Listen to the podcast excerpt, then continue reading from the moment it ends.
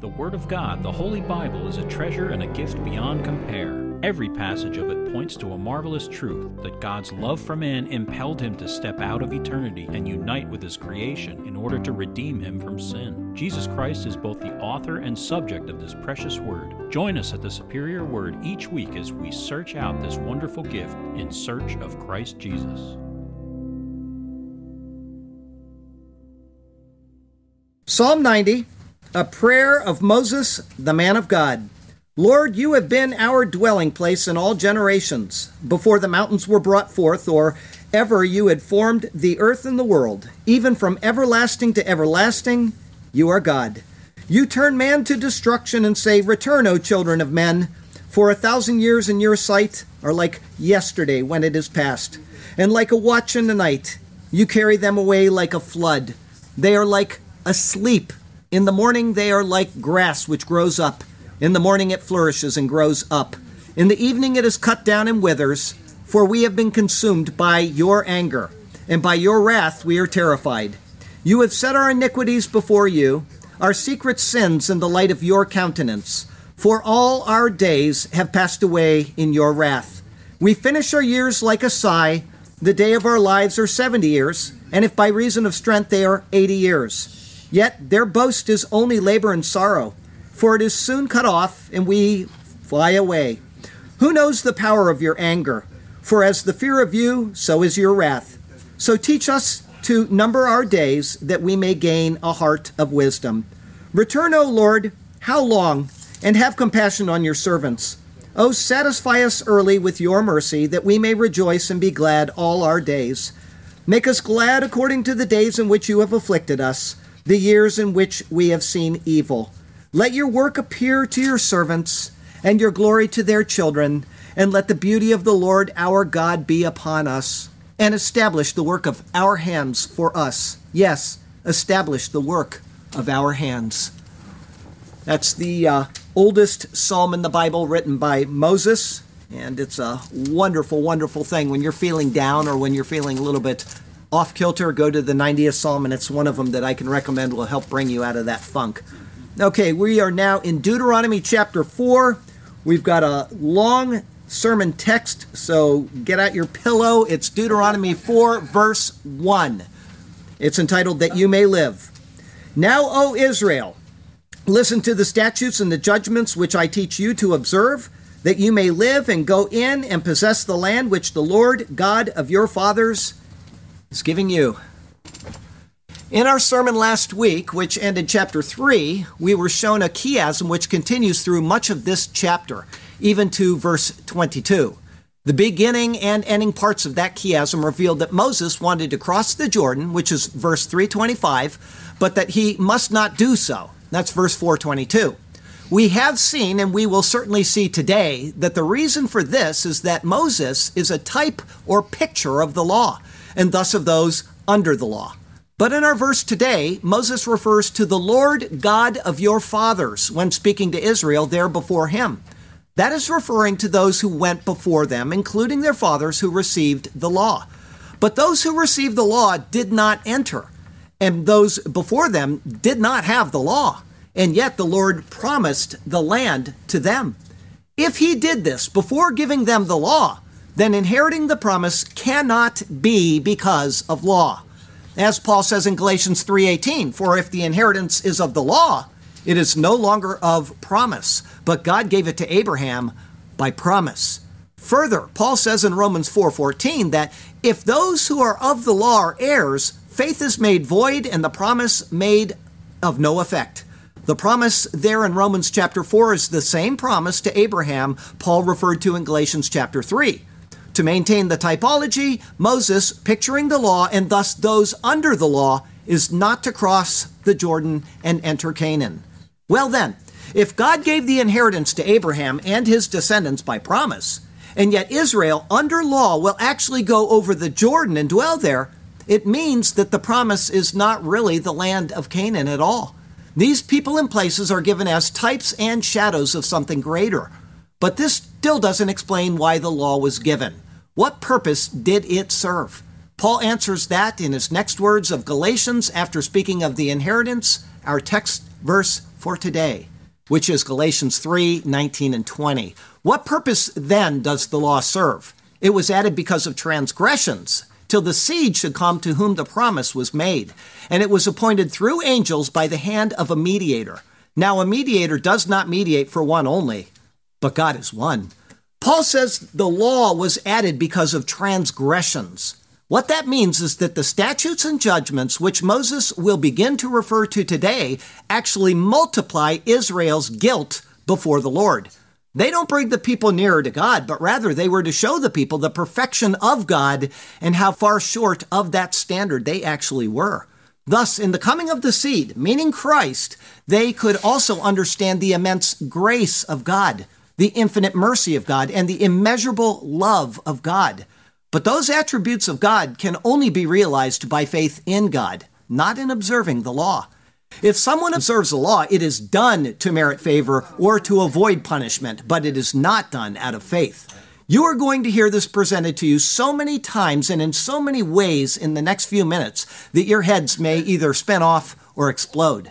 But this is necessary to clearly think through what is presented here on several different levels. The reason we're going to do this is in hopes that you or someone else will finally be able to say, Aha, I get it. We may have heard the story of grace a million times, and yet we may still be clinging to our own selfish means of making God happy other than simply trusting in Him and what He has done. How many of you refrain from certain types of foods because you believe the Bible tells you to? How many of you give a tithe because you believe the Bible tells you to? How many of you think that your time at church is a part of a Sabbath day worship? If you think these or any of other things like that, you are both wrong and you are not pursuing grace, but rather you are pursuing a law, attempting to please God through your efforts. You are setting aside grace in the process of living out some supposed law that you think is bringing you nearer to God. Grace is grace. It cannot be merited. If you are trying to do so, let's hope that after the countless repetitions of thought that you are about to hear, you will finally give that up and just trust. May it be so. By grace and by faith, meaning faith alone for salvation, is a principal point of Christian theology, and it is clearly laid out in God's superior word. And so, let us turn to that precious word once again. And may God speak to us through his word today, and may his glorious name ever be praised. I've got a few thoughts for you today. The first is the statutes and judgments. Moses has spent the first three chapters of the book of Deuteronomy recounting the events which brought Israel to the place where they are now. All of what he has conveyed has been given as typological pictures of future redemptive history, and most especially that of the person and the work of Jesus Christ. Israel was brought out of Egypt and was set to enter into the land of Canaan. They failed to believe the Lord and his promises, and they were turned into the wilderness to perish there. That pictured Israel's rejection of Jesus Christ and their exile among the nations for these past 2,000 years. The typology has been exceedingly precise and it has been very clear. Now Israel is once again set to enter into the land of promise. But Canaan is not the true promise. Rather, it is only a typological picture of entering God's rest, which comes by believing in Christ Jesus, as the author of Hebrews says. For we who have believed do enter that rest. He is referring to faith in Christ, which makes that possible. Chapter 3 closed out with verses 23 through 29, where Moses petitioned the Lord to allow him to enter the land. To understand the context of what we will now be presented, those verses, which we evaluated last week, are given again. I'm going to read them to you from Deuteronomy chapter 3, verses 23 through 29. Then I pleaded with the Lord at that time, saying, O Lord God, you have begun to show your servant your greatness and your mighty hand. For what God is there in heaven or on earth who can do anything like your works and your mighty deeds? I pray, let me cross over and see the good land beyond the Jordan, those pleasant mountains and Lebanon. But the Lord was angry with me on your account and would not listen to me. So the Lord said to me, Enough of that. Speak no more to me of this matter. Go up to the top of Pisgah and lift your eyes toward the west, the north, the south, and the east. Behold it with your eyes, for you shall not cross over this Jordan. But command Joshua and encourage him and strengthen him, for he shall go over before this people, and he shall cause them to inherit the land which you will see. So we stayed in the valley opposite Beth Peor. Understanding the typology from last week, Moses represents the law, and the law cannot bring the people into the promise. The narrative now turns to the law. It seems almost contradictory. How can it be that Moses, who represents the law and who is forbidden entry into the promise, now issues forth more words of law which he expects the people to be obedient to? The answer to that question is found in the first verse, which introduces the words of law, which will span the next 29 chapters right up until the end of chapter 32. Now, O Israel, listen to the statutes and the judgments. Ve'ata Yisrael shema el hachukim ve'el ha-mishpatim.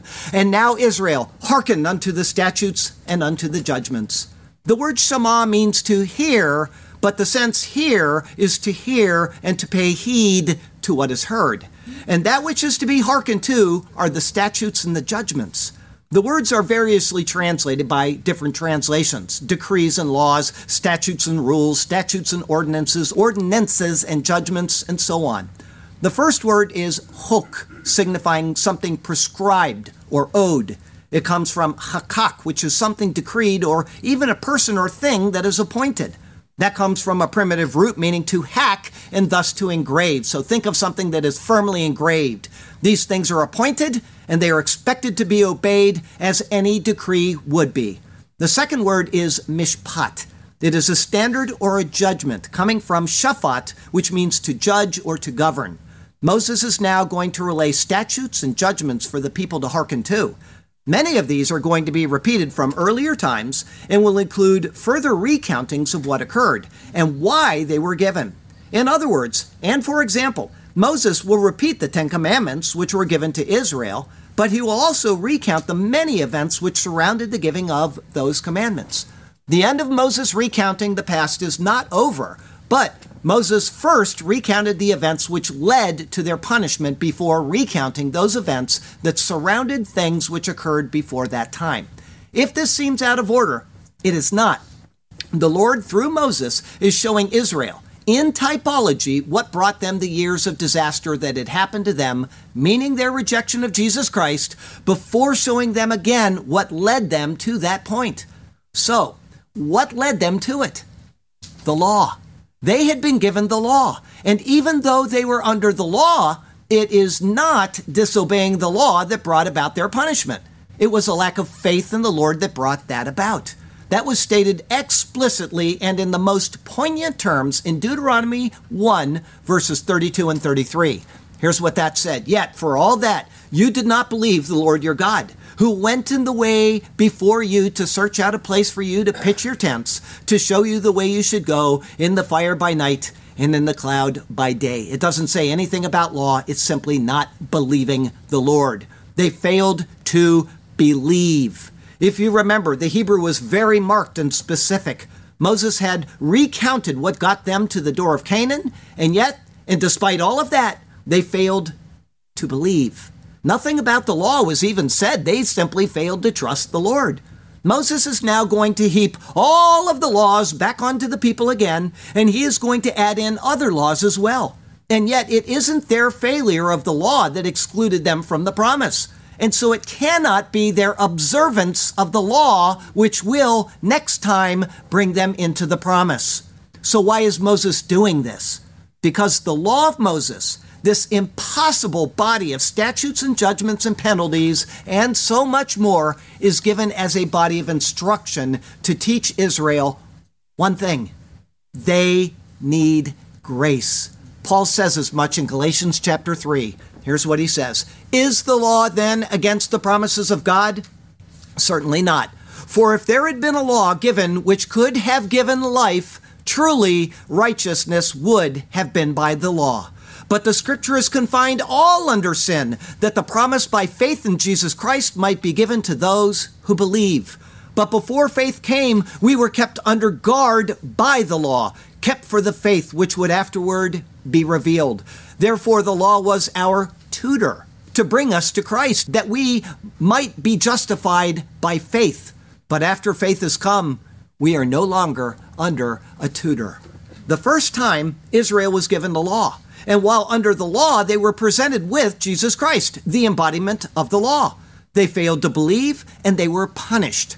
Israel will again be presented the law for a final seven years known as the tribulation period. They will have a temple, sacrifices, and all of the trappings that are a part of the law of Moses, and they will find that it will fail to bring them any closer to the Lord.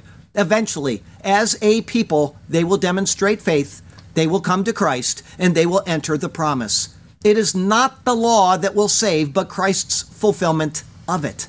This is why Deuteronomy is given. It is a second attempt at bringing the people to understand their need for Christ, just as they will have a second attempt after their many years of exile to realize their need for Christ. In the end, it is about Christ. But how contradictory that sounds from Moses' next words. Verse 1 going on, which I teach you to observe. Asher anochi melamed etchem la'asot, which I train you to do. Here is a new word, lamad, which means learning, teaching, instructing, and so on. It comes from a primitive root signifying to goad. One uses a goad to prod an animal along. Moses will use this word 17 times in the book of Deuteronomy alone. Moses is thus prodding the people through this instruction to do the things that he will expound to them, and it is for a very specific purpose. Listen to the statutes and the judgments too. Pay heed to the word you are about to hear. I am going to lay out all that you are to do. Keep them with you always. Yes, be sure to keep them near. Think on all I am going to tell you. Consider what needs to be done. Will you trust in your own ability these things to do? If so, you must accomplish them all. Yes, every single one. Think on what I am going to tell you. Consider again what needs to be done. Will you trust in your own ability these things to do? Or will you, by faith, simply trust in my Son? Our second thought today is that you may live. Verse 1 continues, that you may live. Le Lema'an tichyu, that you may live, is technically correct. But to understand the meaning, one might paraphrase this as to the end purpose of your living. The word ma'an speaks of a teleological view of things. In other words, what is the purpose of what is relayed? In this case, it is that you may live. This is the entire point of the giving of the law, whether it seems like it or not. We can think of the law as a basis for holy living, for moral conduct, for treating other humans as created in the image of God, which is both holy living and right moral conduct, and so on. However, people all over the world do the things of the law even without having the law, don't they? All societies, cultures, and nations have codes, written or unwritten, concerning murder, adultery, theft, lying, and so on. But they don't have life meaning a right standing with God, through the doing or not doing of those things, do they? No. Paul says as much in Romans chapter 2. For as many as have sinned without the law will also perish without law. And as many as has sinned in the law will be judged by the law. For not the hearers of the law are just in the sight of God, but the doers of the law will be justified. For when Gentiles do not have the law, by nature do the things in the law, these, although not having the law, are a law unto themselves, who show the work of the law written in their hearts, their conscience also bearing witness, and between themselves their thoughts accusing or else excusing them in the day when God will judge the secrets of men by Jesus Christ according to my gospel.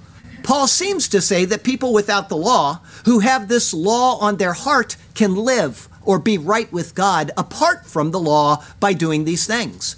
But this is not the case. He later says that all have sinned and all fall short of the glory of God.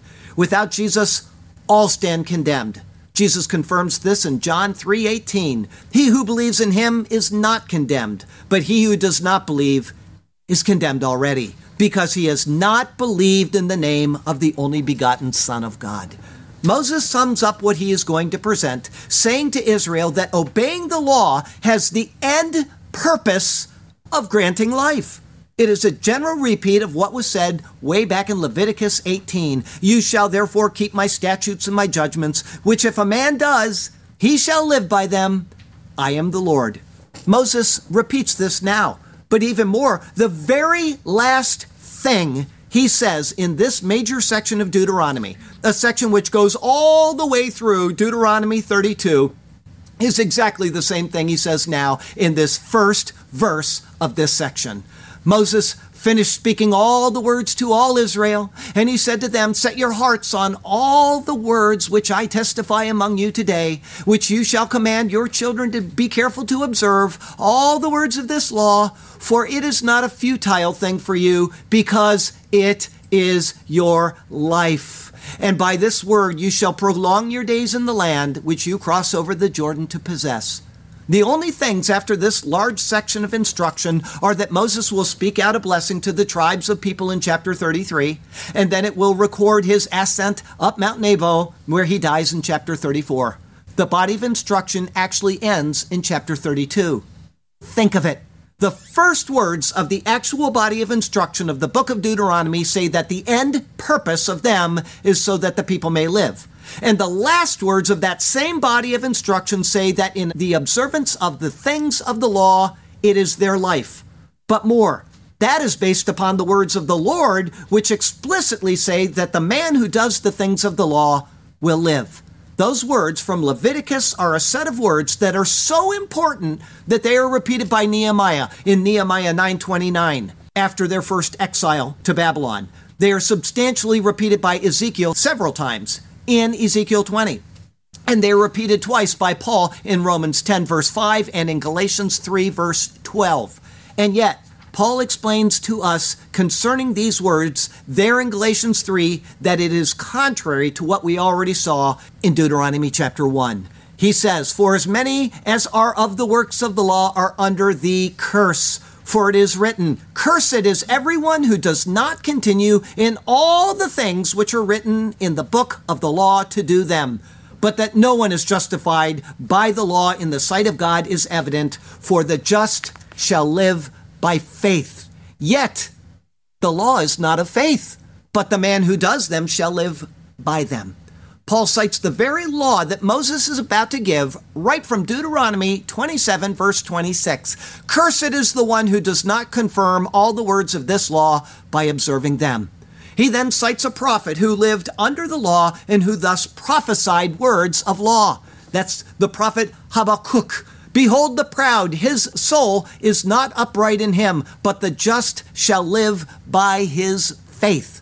Habakkuk shows that attempting to be justified before God on one's own merit, something that the law requires, is prideful, and that the soul of one who is prideful is not upright in him.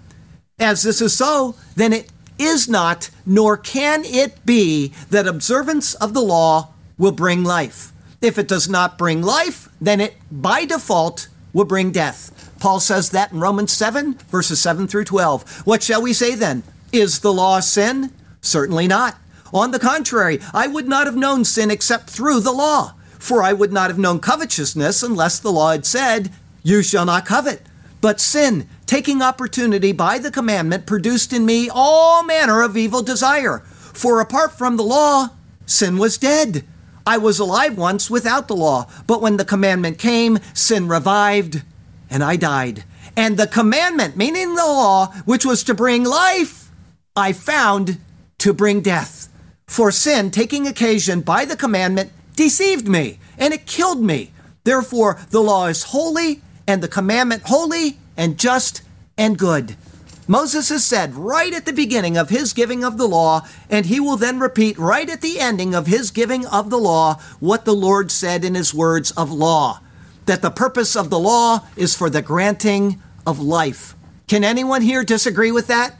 No, it's explicit. It's right there in the Bible. And yet Israel did not enter into the promise. And more, not only did they not enter the promise, it wasn't at all because of matter of law. The Lord never commanded the people to go into Canaan, despite the translation of Deuteronomy 1 verse 26. There it said, Nevertheless, you would not go up, but rebelled against the command of the Lord your God. Rather, As we saw at that time, the Hebrew said, Vatamru et pi Yehovah Elohechem, and rebelled against the mouth of Jehovah your God. The mouth of the Lord can mean a commandment, but in this case, the Lord did not command the people to go up. Instead, he promised to go before them. The implication is that they would believe him and his promises and willingly follow his lead. But they did not. They failed to have faith in the Lord that he would lead them and fight their battles for them.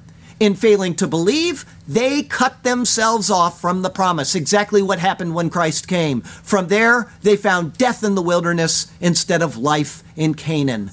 But then that brings us to the next thought. Were they under law while they were in the wilderness? The answer is yes. The entire time that they were wandering there, they were under law, just as Israel is under law right now. Everybody see that? They certainly observed the Sabbath, and they were bound under the precepts of the law, and yet they could not fulfill the law entirely. This is because the law included certain observances that can only be fulfilled while in Canaan, such as certain aspects of the feasts of the Lord. And so they were under law, but they were so in an imperfect manner. Once again, think of Israel around the nations. Same thing. This is exactly the same as it was for Israel after their rejection of Christ during their dispersion. They were bound to the law, and yet they could not truly be obedient to the law. When the Lord said that all would die in the wilderness, it isn't just true for the 38 years after failing to enter Canaan. It was also true for every one of them who was exiled after rejecting Jesus Christ. The law that was to bring life was found to bring death, both while they lived in Canaan and during their time exiled from Canaan.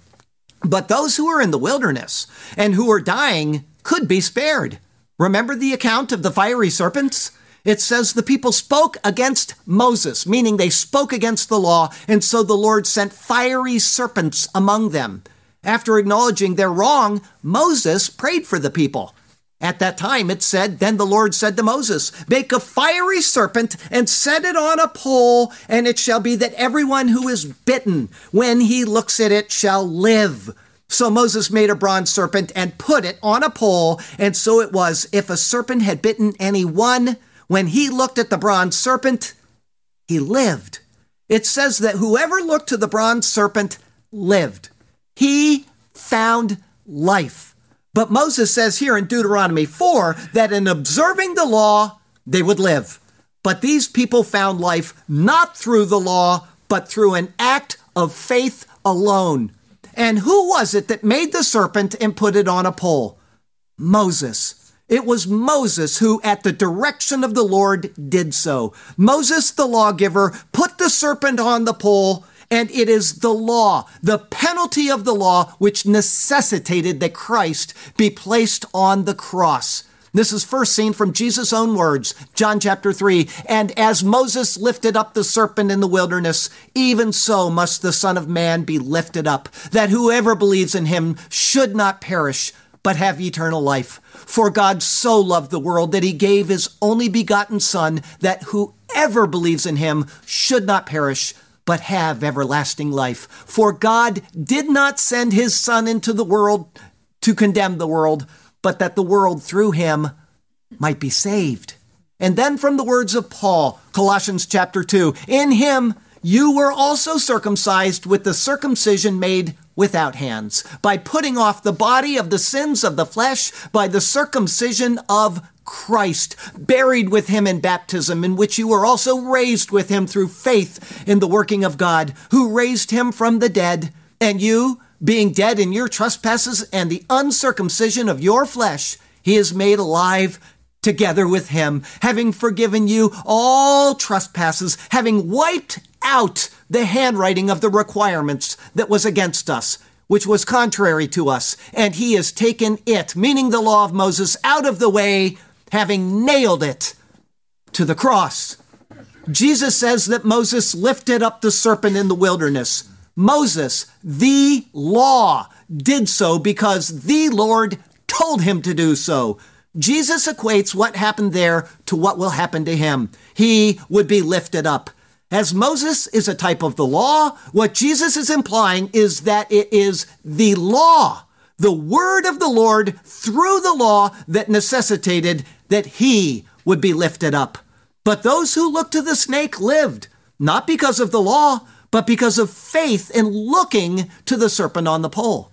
Jesus is implying through the analogy and explicitly stating through his words that the world is saved through faith in his being lifted up, not through direct obedience to the law.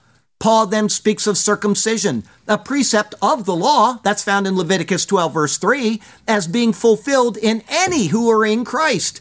And that in this forgiveness, Christ wipes out the handwriting of the law, meaning he annuls it for that person.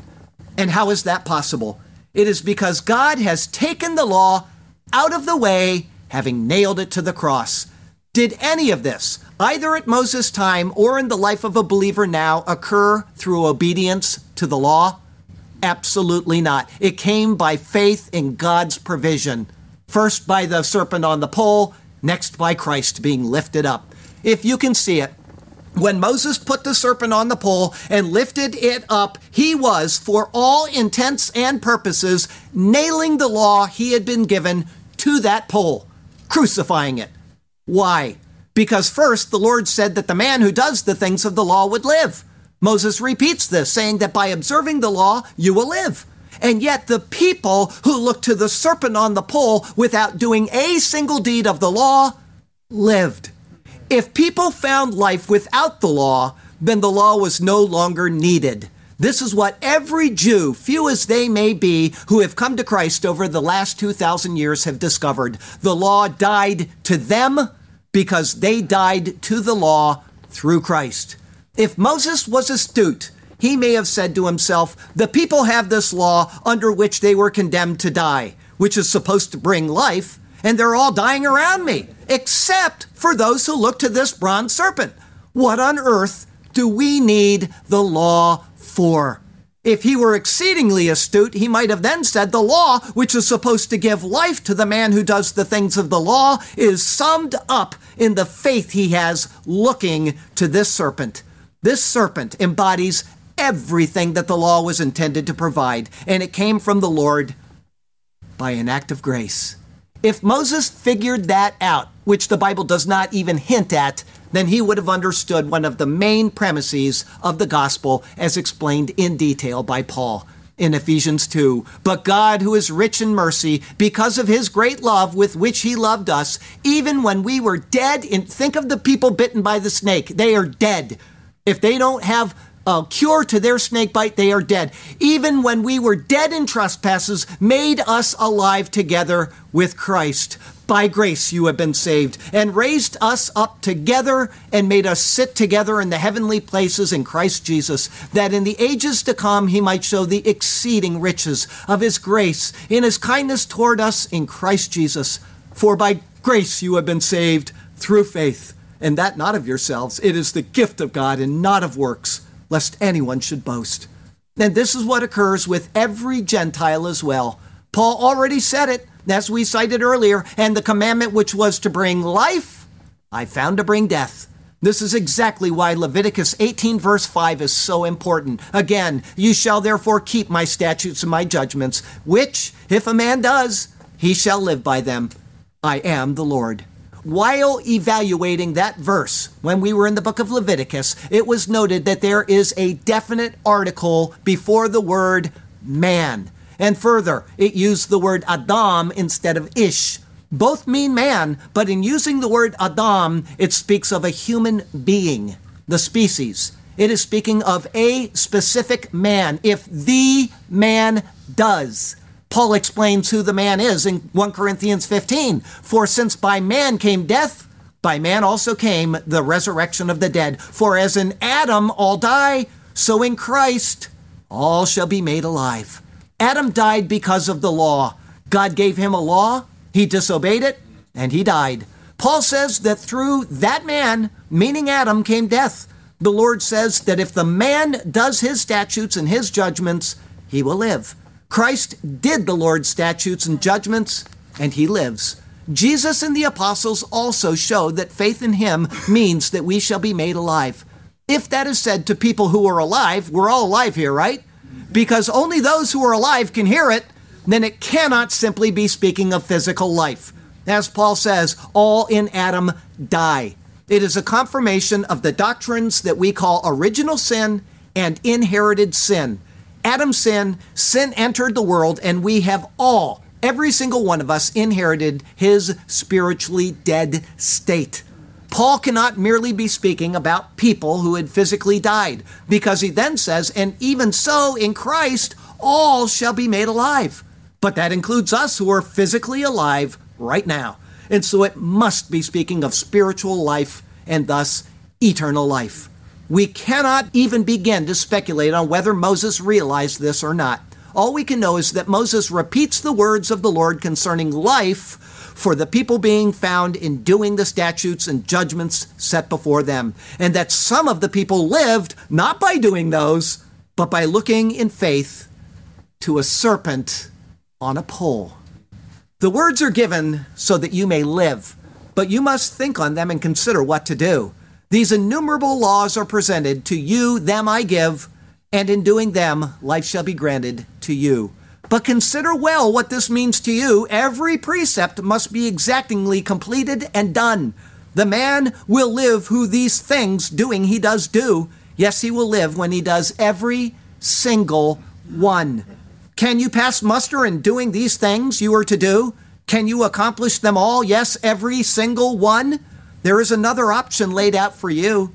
Trust in the doing of them all by my own precious Son. Our third thought today is possess the land. Having said all that we have thus far said, all of which is true and proper, it must be observed that the words of this verse are in the second person plural. Moses is speaking to Israel. When he said the statutes and the judgments which I teach you, the word you is plural. The word you in that you may live is also plural. And so are the words of the next clause. Verse 1 continues, and go in and possess the land. Of this verse, Charles Ellicott says, life is put before possession. The penalty of the broken law is death. This depends on what Ellicott is speaking of. If he is referring to physical life, the statement is incorrect. Breaking the law depends on what law is broken. However, if what he says is speaking of the truth of the law itself, then he is correct. In Adam's breaking of the law, death was the result. Any infraction of God's law incurs spiritual death. But as we are born in that condition, it hardly matters. It simply means that we will never be made alive by breaking the law. However, in this, Ellicott would continue to be correct. Life is put before possession. One cannot obtain the inheritance without first being given life. One believes in Christ unto salvation, the granting of life, and then the inheritance is realized. They may actually occur at the same time, but the logical order is life and then possession. The verb and go in is plural, as is the verb and possess. Moses is speaking to Israel as a collective body. But the fact is that once in the land, the people failed to do the statutes and judgments of the Lord. And yet they, as a people, have continued to live, even though individually they have either one, trusted in the Messiah and been granted eternal life, or two, they have continued to die physically and also to remain spiritually dead forever. After entering Canaan, they lived in the land up until the time of the prophet Jeremiah. At that time, they were exiled to Babylon, as promised. Eventually, they were brought back to the land, also as prophesied. After the return, Nehemiah went to accomplish a task in Judah, and during his time there, he repeats Leviticus 18, verse 5, in the context of none of the people having done what was expected. I'm going to read the passage to you. But after they had rest, they again did evil before you. Therefore, you left them in the hand of their enemies, so that they had dominion over them. Yet when they returned and cried out to you, you heard from heaven, and many times you delivered them according to your mercies, and testified against them, that you might bring them back to your law. Yet they acted proudly, and did not heed your commandments, but sinned against your judgments. Here it is, which if a man does, he shall live by them. And they shrugged their shoulders, stiffened their necks, and would not hear. Yet for many years you had patience with them and testified against them by your Spirit in your prophets. Yet they would not listen. Therefore you gave them into the hand of the peoples of the lands. Nevertheless, in your great mercy, you did not utterly consume them nor forsake them, for you are God, gracious and merciful. Nehemiah cites Leviticus 18, verse 5, speaking of a singular man, but without the article. If a man does, no man had, all had died. The rest of the time, he is speaking of the people collectively, they, them, and so on, and more. Not only had a man not done the things of the law, it implied that no man had done the things of the law, meaning that all of Israel, every single one of them, had failed to do the things of the law. One plus one always equals two. If they had not, meaning none of them, then the promise of Moses in Deuteronomy cannot have been attained. Further, the people were exiled a second time, but the record shows that a man, the man, had done the things of the law. That is the purpose of the Gospels. It is to show that the man came. He fulfilled the law, and therefore the promise can be obtained. However, Israel collectively rejected the man, and they were exiled again. Their exile demonstrates that one of two truths must exist. One, either no man did the things of the law, and thus Israel did not do the things of the law, or two, a man did do the things of the law, and they rejected that. The answer to which is true is obvious based on the Gospels and also on the words of Acts and the epistles. However, because Moses' words are to Israel collectively, and because they, and I'm talking about right now, they are back in the land, even though they had not been doing the things of the law, nor are they now doing the things of the law, then there must be a purpose for them being there. This is evident from our final words of this opening verse of Deuteronomy 4. Verse 1 finishes with, Which the Lord God of your fathers is giving you. The land is given to Israel by the Lord God of their fathers. If the land is given to Israel, which it is clearly stated here, and if they may live, meaning not die, and that they may both go in and also possess the land, then, as was clearly seen in our last of three Leviticus 26 sermons, Israel will someday come to Christ. They are under the law right now, whether they are observing it or not. They will be under the law during a period of observing it, meaning a temple, sacrificial rites, and so on. And yet, they will continue to be bound by the law, which they cannot meet. For a third time, as Paul says, and the commandment which was to bring life, I found to bring death. If they cannot meet the law, and if the law brings death, and yet Moses says that through observing the law they may live, and then it must mean through the man who did the things of the law. Their life, meaning the collective life of the people of Israel, is bound up in the observance of the law, but it is only so in regard to Jesus Christ's fulfillment of it. Nothing more. The man has done the things of the law. It doesn't matter if it is singular you or plural you all. The same truth holds for both. By deeds of the law, no man and no nation will be justified in God's sight. For all of the detail of our words today, and I know there was a lot, for all of the carefully and precisely stated words, and for all of the logic that had to be applied to certain points, one truth is inescapable. The law promises life, but it only brings death. This does not mean that the Lord deceived Israel. It means that they misunderstood what the promises entailed and that they failed to observe what the very promises of the law speak to, both from Moses and from the later writings. That which it speaks to is the incarnation of God in the person of Jesus Christ. Does the law truly bring death? Well, yes. Jesus Christ was born under the law. He lived without violating the law, and thus he could have lived in that capacity forever. But the law even brought death to Christ, not for his violations of it, but for ours. I am the good shepherd, and I know my sheep, and am known by my own. As the Father knows me, even so I know the Father, and I lay down my life for the sheep. And other sheep which I have which are not of this fold, them I must bring, and they will hear my voice, and there will be one flock and one shepherd. Therefore, my Father loves me, because I lay down my life that I may take it up again. No one takes it from me, but I lay it down of myself. I have power to lay it down, and I have power to take it again. This command I have received from my Father. Thank God for Jesus Christ, who was willing to die under the law so that we could die to the law.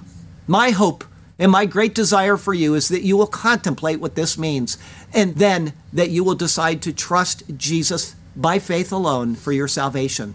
The sin in man must be judged, or man must be judged in sin.